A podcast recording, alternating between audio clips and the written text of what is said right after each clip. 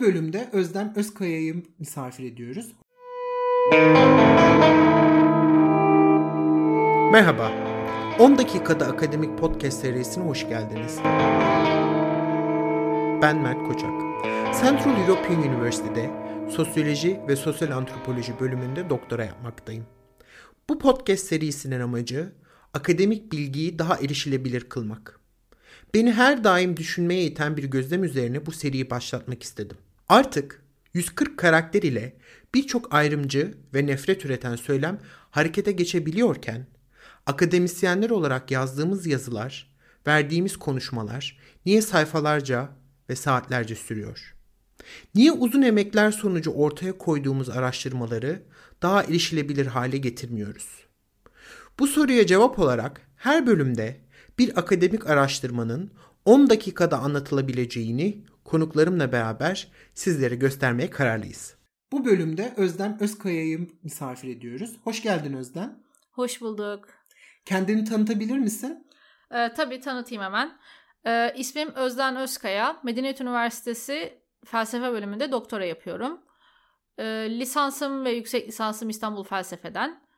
Dolayısıyla felsefeciyim böyle tamamen sıkıcı bir şey. Aynı zamanda Latin Dili Edebiyatı mezunuyum. Bu nedenle de çalışma alanlarım genelde Orta Çağ felsefesi ya da Late Antiquity denen dönem. Yüksek lisans tezim Agustinus üzerineydi. Doktoram tekrar yine Agustinus üzerine. Daha çok Agustinus çalışıyorum diyebilirim. Bize araştırmandan bahsedebilir misin? Ee, tabii bahsedeyim. Dediğim gibi Agustinus çalışıyorum genel olarak. Yüksek lisans tezim Agustinus'ta zaman felsefesiydi. Agustinus'ta zaman kavramını inceledim. Ee, şimdi doktorada da Agustinus ve Descartes'i karşılaştırmalı olarak ego kavramını çalışıyorum.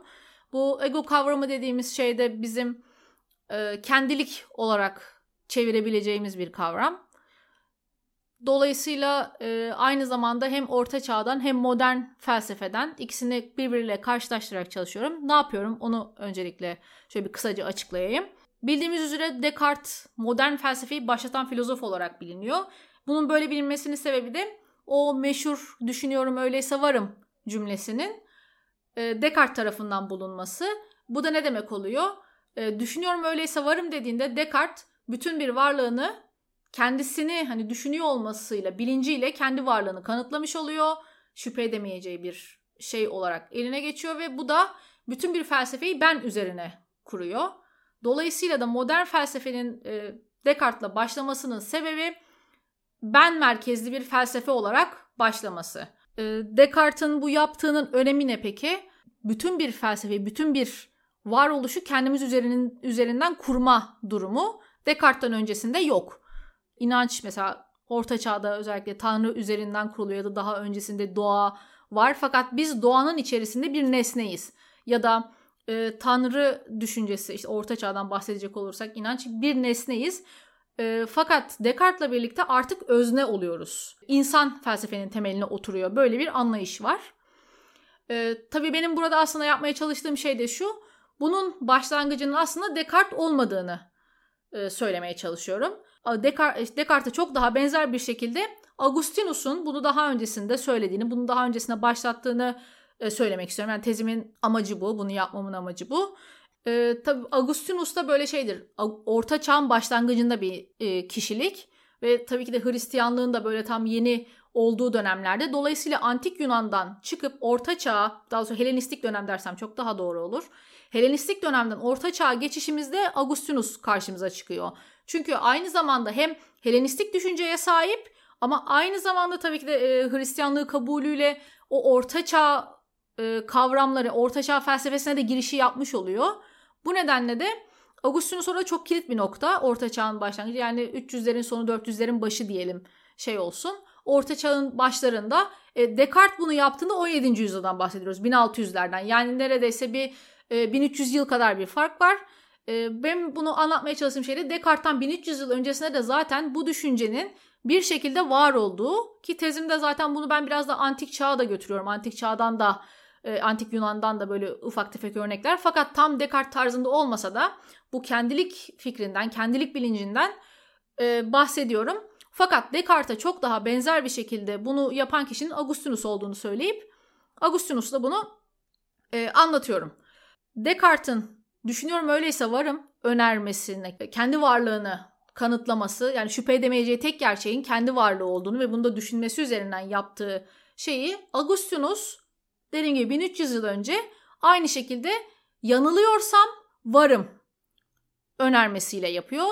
Augustinus e, Hristiyanlığı daha sonradan kabul etmiş biri olduğu için döneminde daha öncesinde işte şüpheciler, maniciler pek çok felsefi veya işte dini e, düşünceyle çok haşır neşir olmuş bir insan ve şüphecilikle de bir dönemini geçirmiş. Dolayısıyla Hristiyanlığı kabul ettiğinde bu geçmişiyle hesaplaşması gerekiyor. Ve bu geçmişiyle hesaplaşırken şüphecilerle çok uğraşıyor. E, şüphecilerle uğraştığı noktada da tabii şüphecilerin şöyle bir şeyi var. Hiçbir bilginin hiçbir şekilde bilinemeyeceğini söylüyorlar. Ve Agustinus da bunun böyle bir şey olmadığını, bir şeylerin bir şekilde bilinebileceğini, e, kendi varlığına buna da kanıt olarak da şunu söylüyor. Ben en kötü ihtimalle kendi varlığımdan eminimdir. Hani hiçbir şeyden emin olamasam bile kendi varlığımdan eminimdir diyerek bunu işte hani ya yanılıyorsan ya hata yapıyorsan diyen şüphecilere eğer hata yapıyorsam varımdır. Yani bir hata yapan bir benin varlığını kanıtlar diyerek şüphecilere karşı çıkıyor. Tabi bu düşüncesini çok farklı eserlerinde farklı şekillerde dile getiriyor. Tam bir Descartes tarzı bir temellendirmesi olmasa da çünkü Descartes sonuçta yani 1600'lerden bahsediyoruz. Daha böyle felsefenin biraz daha oturduğu etrafta felsefe okullarının olduğu yani bir tartışma ortamının olduğu yer. Fakat Agustinus biraz daha kilise ortamında olduğu için çok fazla bir felsefi tartışma olmasa da bunlarla kendi içinde hesaplaşıyor. Dolayısıyla tam bir e, sistematik bir sistem yani sistematik bir şey yok. Bir sistemi olmasa da Agustinus'un buna verdiği bir cevap var.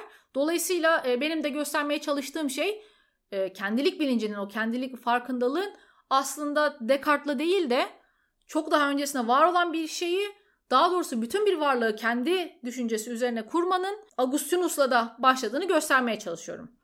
Tezinde kullandığın tek bir kavramı herkesin anlayabileceği bir şekilde anlatabilir misin? Ee, tabii.